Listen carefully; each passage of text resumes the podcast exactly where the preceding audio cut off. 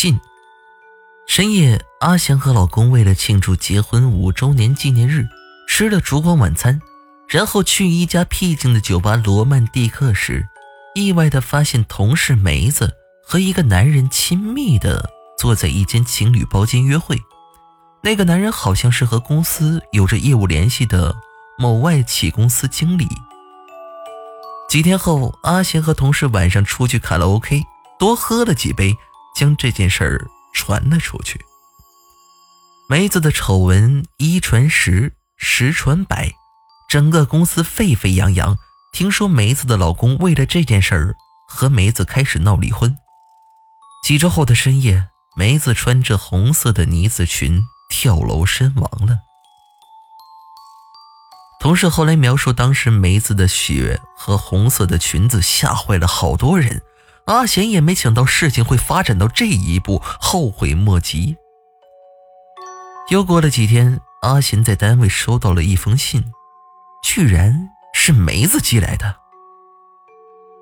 阿贤，临死前我突然想写这封信给你。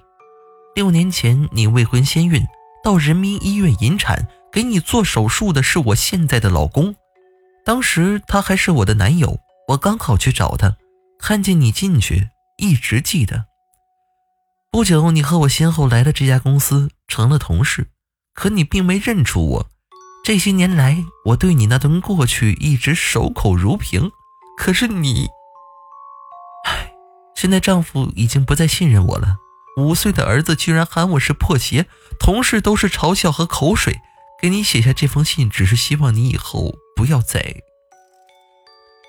阿贤立在办公室前呆了。那是快毕业的时候，男朋友和她提出分手，可是她却怀孕了，只好偷偷到人民医院做了流产。这件事她没有告诉任何人，当然也包括现在的老公。当年的医生是梅子的老公。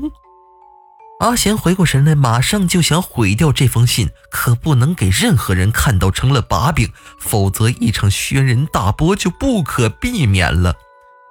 可就在这时，同事小杰推门闯了进来，一股莫名的大风将阿贤手中的信吹走，信在空中打着转往窗外飘去。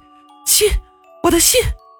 窗前突然出现了梅子的身影，一身红色的呢子裙，手上、脸上居然都是血红血红的。阿贤惊恐的大喊道：“梅子，把信还我！快快给我！”阿贤扑到窗前就要往下跳，小杰眼睁睁地看着阿贤和信一起飘向八楼的地面，大叫一声，两眼一黑，栽倒在了地上。